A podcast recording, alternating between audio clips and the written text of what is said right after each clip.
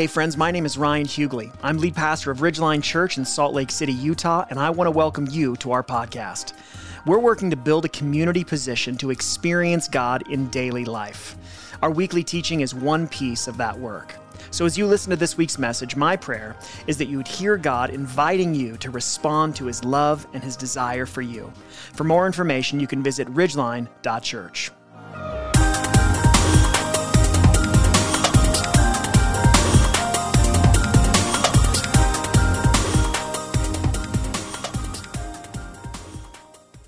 Glad that you're all here with us. Uh, we are in a series right now, if this is your first time joining us, called Positioned for Change.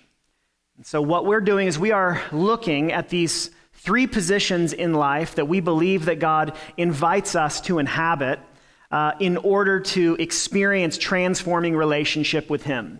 And these three positions are weekly worship, which is what we do every time we gather together like this formative friendship, which, which, is a distinctive type of friendship and what the Bible would call Christian fellowship, where we follow Jesus together.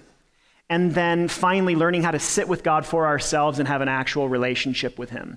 So, we're really spending the fall uh, trying to go deeper and deeper into an understanding of these three positions and how we practice them uh, here at Ridgeline. So, we spent the last few weeks talking about formative friendship. And this morning, uh, we're going to transition a little bit and begin to talk about weekly worship, what we're doing right here, specifically why it matters. And at the end of the service today, um, we're going to have a time of text message Q&A. So if you've never been to Ridgeline before, that might be foreign to you, but there's going to be a number uh, on each of the slides this morning. And if at any point uh, a question comes into your mind, uh, go ahead and text that in, and then I'll spend as much time as we can at the end of our service uh, answering those questions together. All right, so we're going to dive into this topic of weekly worship, specifically a couple of weeks, probably three weeks, specifically talking about why it's important for us to gather together like this. And the reason I think it's necessary for us to, to take three full weeks to be reminded of why this is necessary for us is really, for me, birthed out of a, a couple of growing concerns that I have pastorally, not just in our church, really for the church as a whole, uh, particularly uh, here in our context in the West. Uh, two concerns. The first concern is that uh, I'm concerned that we really don't value the gift of gathering together to worship, at least not to the extent that we probably should value it. And I think that that's evidenced uh, mainly by how lightly we take missing it for other things. Like we've, we've kind of gotten to this place where, for many of us, the, uh, if, if, if, if something were to come up and we're like, well, we'd have to miss church to go do that, we're like, who, who cares? It's fine. I mean, we podcast and we live stream, and does it really matter if we miss one? We just take it very, very lightly. The truth is, if we really saw the value of why this is so important for us to do this, then we would seize that opportunity at, at, at, at every turn that we possibly could. Um, so by that I mean we would we would do this weekly. Again, we have specifically worded this position as weekly worship, um, sort of as like a reminder that you can come here more than once a month too, which is a lot of people's sort of rhythm. They're like monthly worship's good for me. That'll do. Uh, but, but really, the pattern has, is supposed to be that we gather together like this every single Sunday in honor of Jesus' resurrection that first Sunday morning. And so, if we really valued it, we would make this a weekly practice in our lives. Here's another one that'll make some of us uncomfortable. I think if we really valued it, we would also be, wait for it, on time. Now, I know, let me just say, I love those of you who are chronically late. Okay? Is that clear? You receive that? You believe, I hope you believe that to be true. And people who are chronically late are very sensitive about their lateness. There's always a reason that should always explain why they're le- I, but I just I want you know I love you. If we really valued this, I believe we would be here on time for it. We still friends? I'm like 2 minutes in. It's probably going to get worse, okay? In addition to that, I think that we would come alert and aware. I think we would come anxious for what it is that God wants to say to us today. If we really believe that the Spirit of God is in this place, that He wants to speak and move and heal, I think we'd be like, come like, I'm pumped to see what is it that God's going to do today. I think if we really valued it, we wouldn't prioritize powder days and mornings in the mountains over being here for 90 minutes as a family to sit in the presence of God together. So that's my first concern that we just really don't value the gift that it is. We did in February when we'd been shut down and could only be on YouTube for like nine months. Man, everybody came in on time. People, some of you were early. Some of you that didn't even know that Sunday existed before 10 a.m. You were here at like 9:30. Like, it's so good to see people, and we were excited. Everybody that was serving on Sunday was on time and pumped. And now we wake up and we're like, "Whew, this again." And so we had this time when we lost it where we realized what a gift it is, but now it's become normative, and I'm really concerned we don't value the gift that, that, that, that, that this is.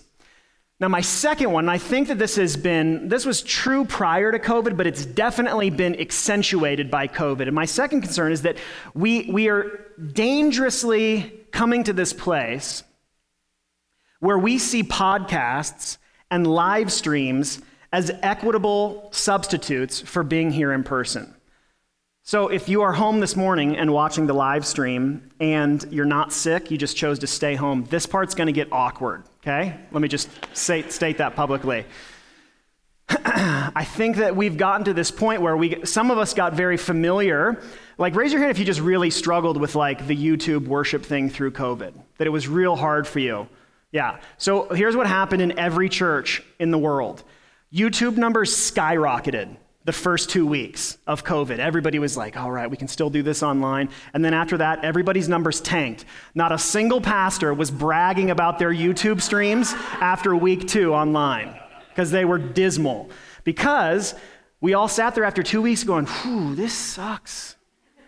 This is not the same as being together in person. But it is convenient and oftentimes we are prone to prioritize convenience over anything that would be annoying to us, including like putting on pants when we're tired. That there might just, like maybe you had a late Saturday night, you're like, you know what, we don't, we don't need to go in person, we can just stay home, we can watch this on TV, it's the same thing. And I'm here to tell you, I love you, it's not the same thing. I'm thankful for technology. Apart from technology, I don't know how we would have survived COVID as a church family. So I'm thankful for it. But it was just a necessary substitute, it's not an equitable one. I'll, g- I'll give you like an example. Tammy and I, our, our favorite uh, artist is Dermot Kennedy. I've probably talked about him in almost as many sermons as I've talked about Jesus. Uh, that's not true, it's a joke. Uh, but uh, we love Dermot Kennedy. We had tickets to go see him at this point, like two years ago, at Red Rocks in Colorado. We were so pumped about it. COVID hit, that show gets postponed, which was a huge bummer. Um, but instead, Dermot did a couple of live streams during, uh, like a lot of artists did during COVID. And so I remember one in particular, Tammy and I were sitting on the couch one night watching that, just crying, just flushing all emotions while watching Dermot on the live stream. And it was great, and I was super thankful for it. But a couple of months ago, we got to go to Red Rocks and sit in the center at the seventh row and experience him, in, him live and in person. And I'm telling you, it was not the same as watching him in my sweats on the sofa. It was an objectively different experience. And so, while it might be convenient that when we are sick, we have the opportunity to be home and still get to watch what it is that's happening in the service, but it's not the same. And I think if we're really honest with ourselves, we would probably all agree with that. It's not the same watching a service in our living room as it is being together in this place and in person. And so I think the way that we, we come at this is not just, I, I want to I wanna be clear at the outset. My goal for the next three weeks is not to like guilt you into being here more frequently. Because quite honestly, I don't think that will accomplish anything. But what I do want to do is I want to help raise our awareness regarding why this gathering matters. Because I think ultimately, the reason that we treat it lightly, the reason that we might see technology as an equitable substitute for it, is that we, it's just easy for us to forget why this is so important. It's easy for me. I don't say this like from some like platform above you as like, oh, I'm more spiritually elite than you. I never forget why Sunday matters. You know how many Sunday mornings I wake up going, oh my gosh, Sunday comes every week. It happens to me too. And I mean, unlike you, I get paid to be here. And there's still some Sunday mornings I wake up going, poof, this again. And that happens when we forget why this matters. And so, what I want to do is, I just want to spend the next three weeks looking at Hebrews chapter 10, just two verses in it. If you have a Bible or an app that you like to read on, go to Hebrews chapter 10. I want to draw our attention to verses 24 and 25 together this morning. Hebrews chapter 10, 24 to 25. And I think that the writer of Hebrews, who no one, no one knows who the author of this book is for sure, a lot of scholars have super strong opinions uh, about who it is, but no one really knows for sure. Um, but in these two verses, I think we get three reasons why it's important for us to gather together weekly like this. So, this is really going to be one message in three parts over the next three weeks. But this first installment, I want to call Watch My Back. Okay? Title of the message this morning is Watch My Back. Uh, look at with me at Hebrews chapter 10, uh, verses 24 and 25. The writer of Hebrews says this And let us watch out for one another to provoke love and good works. Listen to this not neglecting to gather together as some are in the habit of doing, but encouraging each other, and all the more as you see the day approaching. Let me just read that again. I want that to sit on our hearts for the next couple of weeks. Let us watch out for one another to provoke love and good works, not neglecting to gather together as some are in the habit of doing, but encouraging each other, and all the more as you see the day approaching. So, three reasons why it matters that we gather together like this. The first one is that we, are, we gather together to protect one another. Secondly, we gather together to provoke one another to love and good works. And then thirdly, we gather the, together to encourage one another. And I want you to notice that all three of those things hinge on this little statement in the middle not neglecting to gather together. Do you know that for 2,000 years, gathering for worship weekly has been the very center of Christian life. This is not a new practice. Literally, from so the Jewish people had always gathered together for worship on the Sabbath in the synagogue or at the temple. And that first Easter morning, when it was reported that Jesus had risen from the dead, then followers of Jesus shifted their weekly worship from Sabbath on Saturday to Sunday morning in honor of the resurrection. And since that moment, Followers of Jesus have been gathering together every Sunday morning to remember that Jesus rose from the dead and what that means for us. Now, the problem is we're seeing a significant decline in professing Christians prioritizing this time. There was a survey, it's actually a survey that has been done year after year after year for many, many years by Faith Communities Today.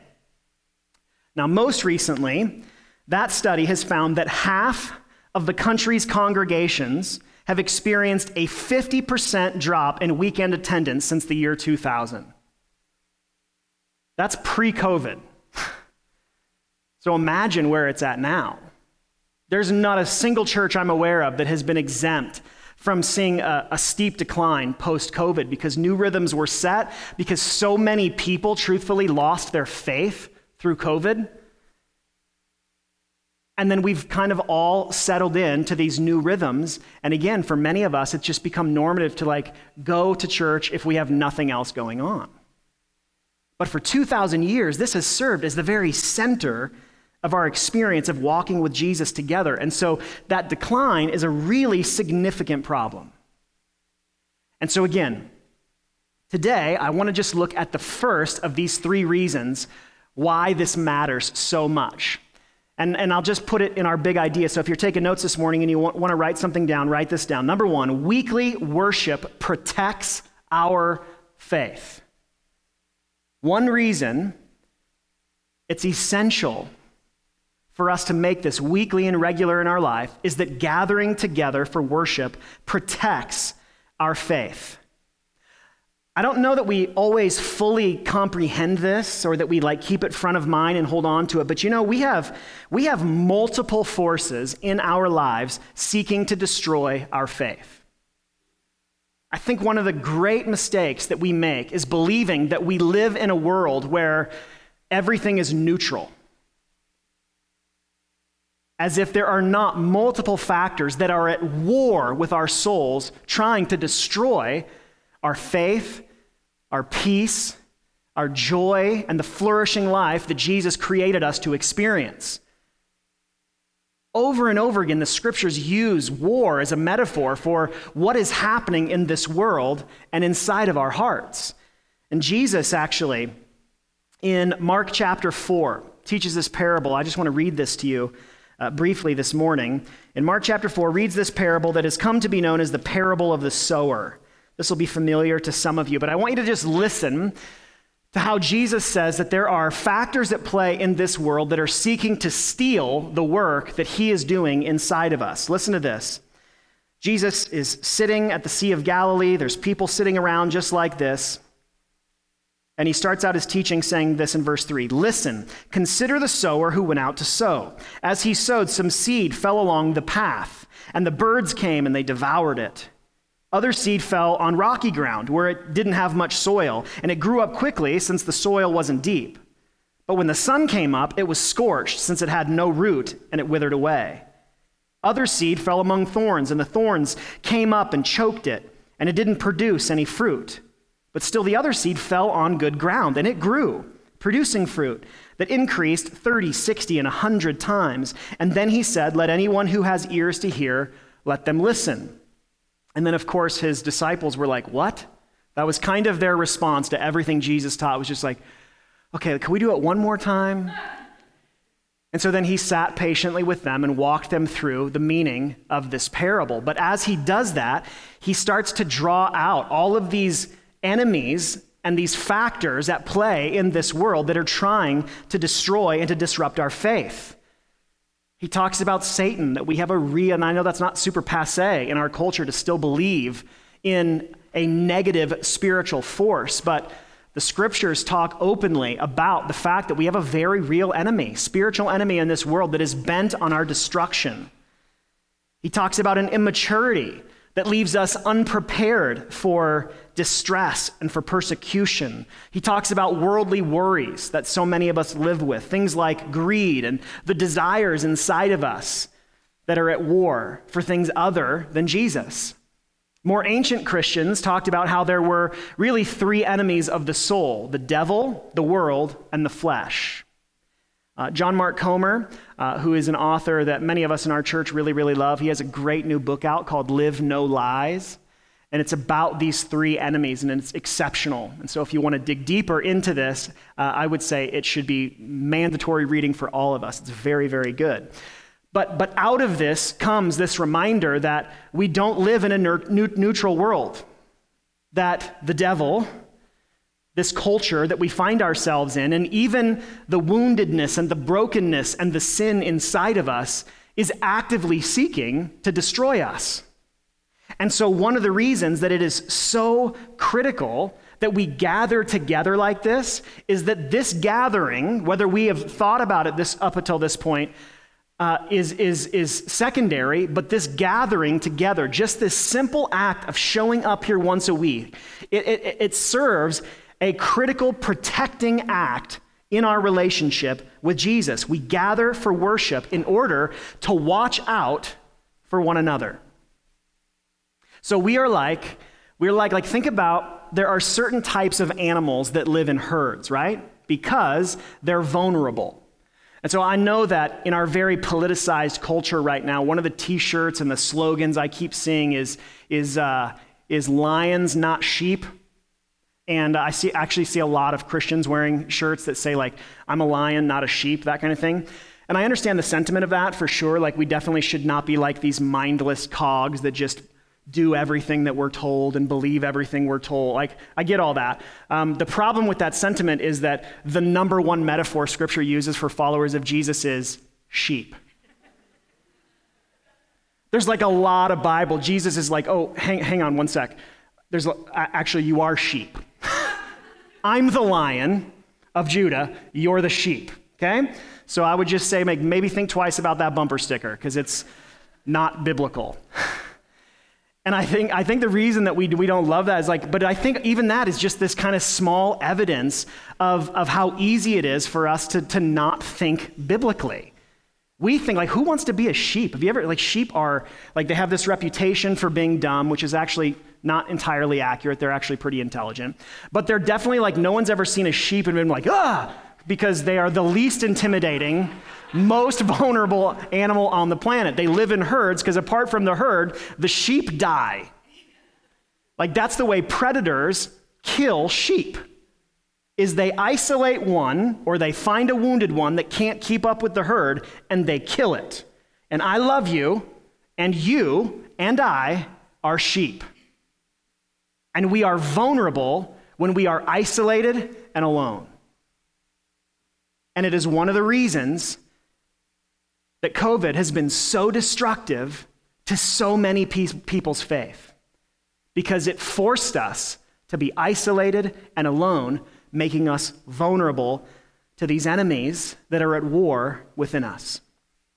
And so we gather together like this every single week for our protection. And so I made this brief list of five ways could, we could probably come up with more, but I don't think you probably want to be here all day. So, just five ways that I see that, that gathering together like this, that weekly worship really does protect us, okay? Some of you love lists and to write things down, so this is going to be your day. I'm going to give you five, five things to write down. You excited? Good. Yeah, that one nerd is excited. All right, here we go. Five ways Weekly worship protects us. Here's number one. Number one, we aspire to deeper surrender through song. We aspire to deeper surrender through song. Now, I wonder if you pay very close attention to the words that we actually sing. Right? Like, think about some of the things that we sing when we come together for worship like this. When, what, what, what you see when you really pay attention is that worship is primarily aspirational, meaning when we sing, we are singing about what we want to be true, but often is not. Does that make sense? And this is why uh, A.W. Tozer said uh, Christians don't tell lies, they go to church and they sing them. Because so much of what we say when, that we through our songs is not actually true of us. Now, here's, and far be it from me to disagree with A.W. Tozer, but I do think that that does not mean that there is something wrong. Now, it would be wrong if we come here and we sing these words, and in our hearts we're like, yep, I'm not doing that. That'd be a real serious disconnect. But when we come together like this and our worship is aspirational, meaning, God, I want this to be true, that's prayer. And that's good.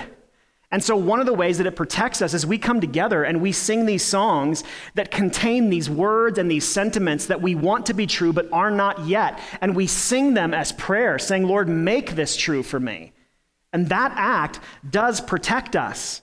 Imagine if we only came and sang what was true in the moment. I mean, our church is already sad like 90% of the time. We would just be like, we should shut the doors. Nobody wants to sing the song, I barely believe in you today. Okay? no one's pumped. Jesus, I love everything more than I love you is not going to be in the top 10 on any worship charts anytime soon. We come together, and through our songs, we aspire to deeper surrender.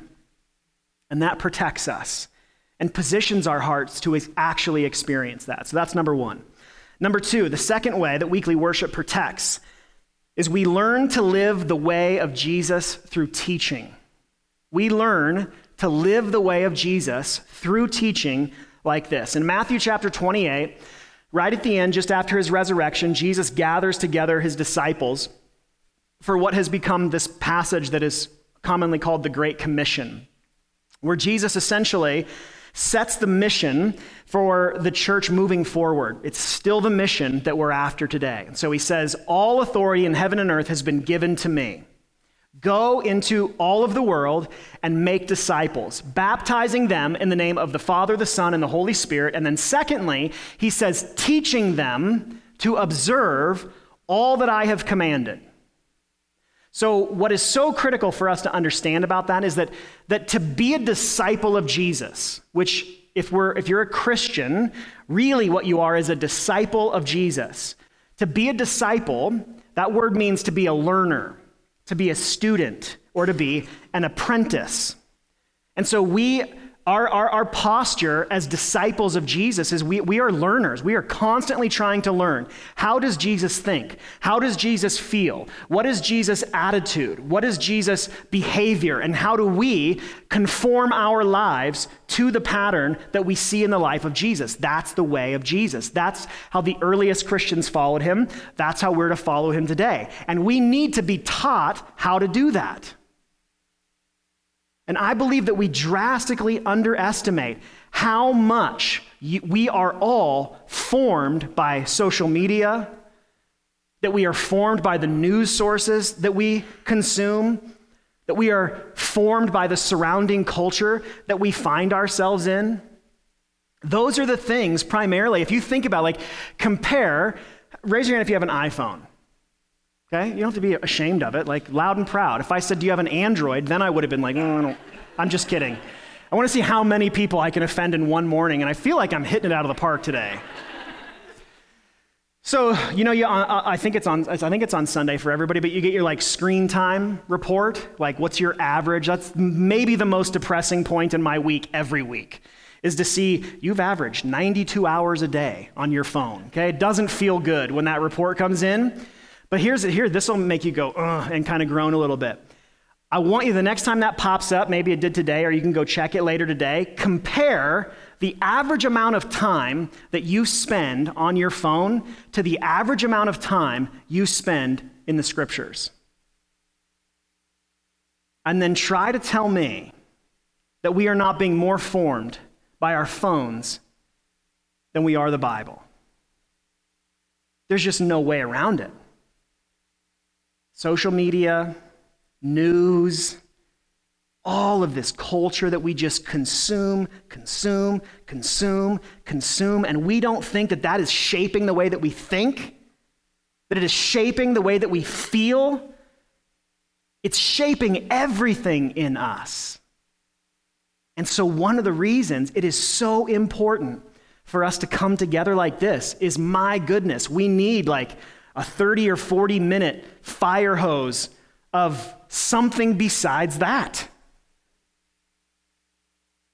Because the biggest problem is how blind we are so much of the time to the extent to which we are being formed by things other than Jesus.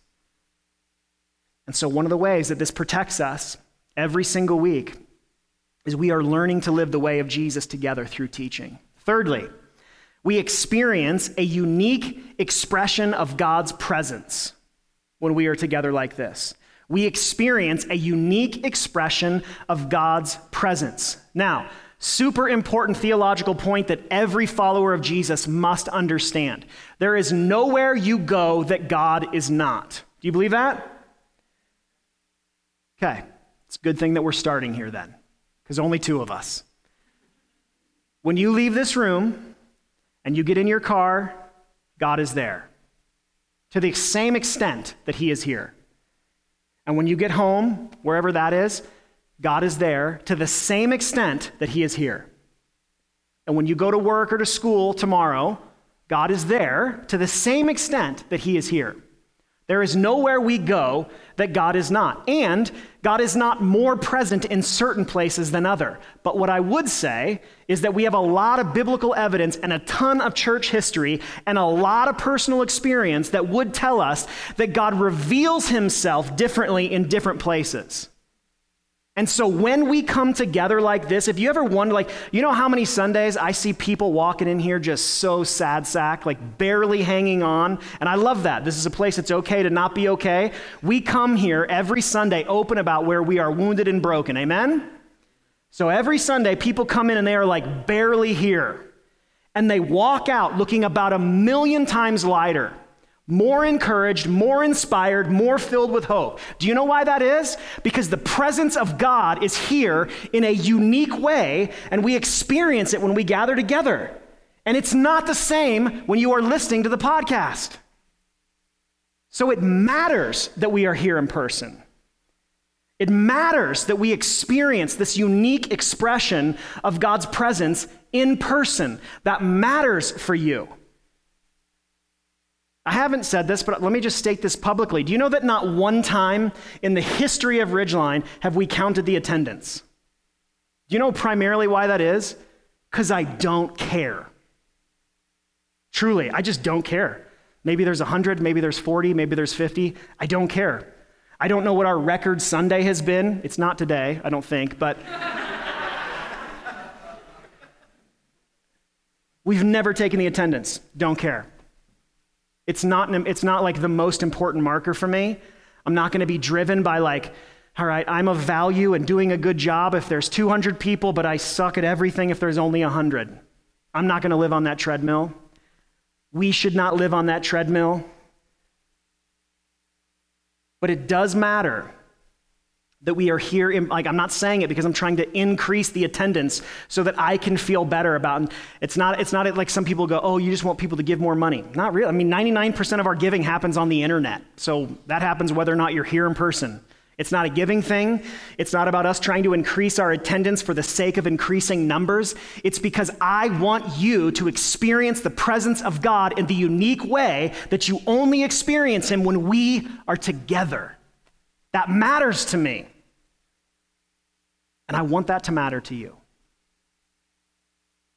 So we experience protection by gathering together and experiencing this unique expression of God's presence when we are together in person. Fourthly, we combat doubt by hearing of God's work in others.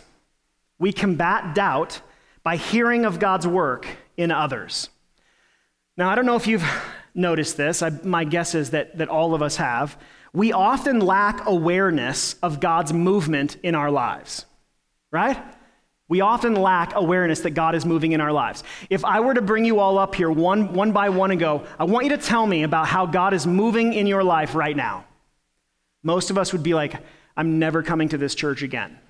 This is my last Sunday. And it's not just because we fear public speaking, it's because most of us don't know. We just don't know. We don't know how God's moving in us. We don't live reflective lives for the most part. We've not been taught and trained how to, how to sense and track the movement of God in our lives. And so we're like, I, I don't know. And when we are uncertain of his movement in our lives, sometimes we wonder, is he moving in my life? Is he doing anything? I think that goes on long enough and we start to wonder like I don't I don't even know if he's real. I wonder if you've had moments like that over the last 2 years. I have. Where I've gone like is this is this real? Is he real? Is he moving? Is he doing anything? Does he care? All of those are questions of doubt. And they're not bad, contrary to most Christian teaching. They're not bad. Historically, doubt has not been seen as a bad thing in the life of, of a Christian. Doubt is a space and an opportunity that God wants to invade to take us to a deeper place of trust. But oftentimes, when we're unaware of how He's moving, we're not really sure that He is. And so when Kamala comes up here and she gives her altar and shares her story of how God is moving in her life, we get to hear that story and we go, I knew it. I'm not sure what he's doing in me, but he's working in her. I love that. One of these days, I'm going to become aware of what he's doing in me. And that's the whole point of wanting to do these altars week after week after week, every single week. I want you to hear of how God's working in the life of someone in our church because it combats our doubt. This is a place, we are a people whose presence in which God is moving. And when we share those stories, when we're here together and we get to hear those, it combats our doubt. You guys got time for one more? I mean, you can leave. I'm going to do it. But it's going to be awkward when you just walk out in the middle, all right? Number five, last one. We see the community we're a part of. We see the community we're a part of. This, this was the challenge of online worship for so many of us. Maybe on Sunday morning, you were super devout and you popped up YouTube when that went live and you saw my sad, lonely face at the ministry center by myself teaching my phone. My phone is an amazing disciple of Jesus at this point. and, and, and I just have to think that you sat there watching that going, is anyone else a part of our church anymore? Because you, you couldn't see each other. And I think often, I mean, we, we live in the least in the city with the least number of Bible believing Christian churches in America. Do you know that? Less than 2% of our population attends a Bible believing church on Sunday morning in our city.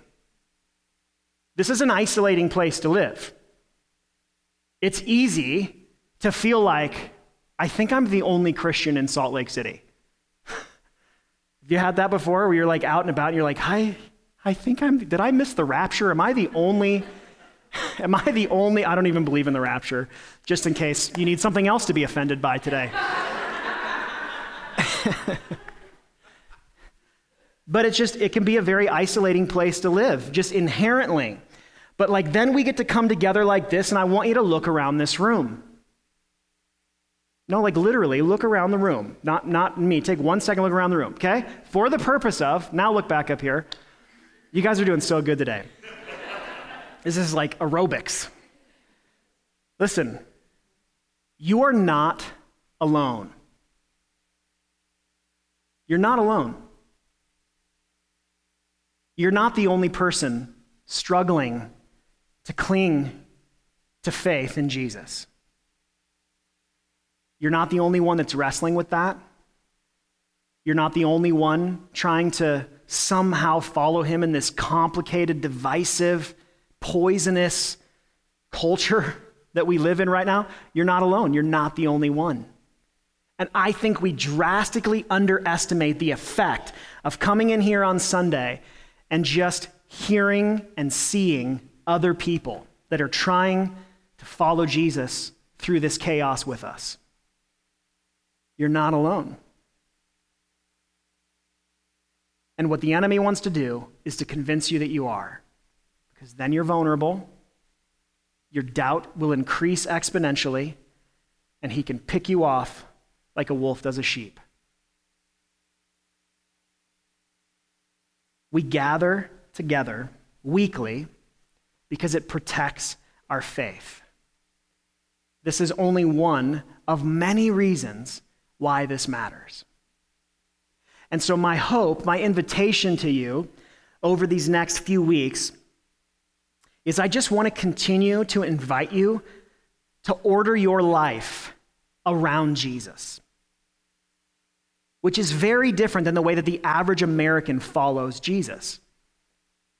I think that one of the absolute greatest threats to our faith, it's not politics, believe it or not. It's not any particular party being in the White House. It's not porn. It's not like whatever your thing is where you're like, this is the greatest threat to our faith. I can almost promise you it's none of those things. You know what the greatest threat to your faith is? Seeing Jesus as an accessory. That's the greatest threat. He's an accessory. He's like a watch. I don't even I don't wear a watch mainly cuz I'm I just don't Someone asked me the other day, How come you hate pants? I was like, I don't hate pants. I just find them constricting and uncomfortable. And, but I'm, so I don't really wear a watch because I do find it kind of constricting. And, uh, but a lot of people wear watches, and a watch is an accessory, right? And a lot of people have like a few different watches. Some days they wear it, sometimes they don't. They've got three different watches, maybe. that they choose from, and they might really like each of those watches, but it's just an accessory. And I, I think that's the way that the vast majority of Christians in our culture follow him. He's an accessory. I take him where he is convenient, and I ignore him where he is not. I follow him when and where it's convenient, and I don't when it's not. He's just an accessory. And that is not what he invited us to. And that is the single greatest threat to our faith. We see him as an accessory rather than the center from which life flows and around which all of life revolves. And that's what I want to see him become in my life and see him become in yours. That he's not just an accessory, that he is the very center. And so, what I can promise you is that a healthy, vibrant relationship with Jesus is going to take more than weekly worship, but it will not survive on less. So it's not like if you really want your life centered on Christ, just come to church every single week. I'm telling it's going to take a lot more than that. It's going to take more time, effort, energy, inconvenience. This is why I'm not in sales. I'm not good at it. Following Jesus is not convenient. It is not easy. It is not always fun. It doesn't always feel awesome. But it's what we were made for. It's the only place that we experience true life. Nothing else delivers that.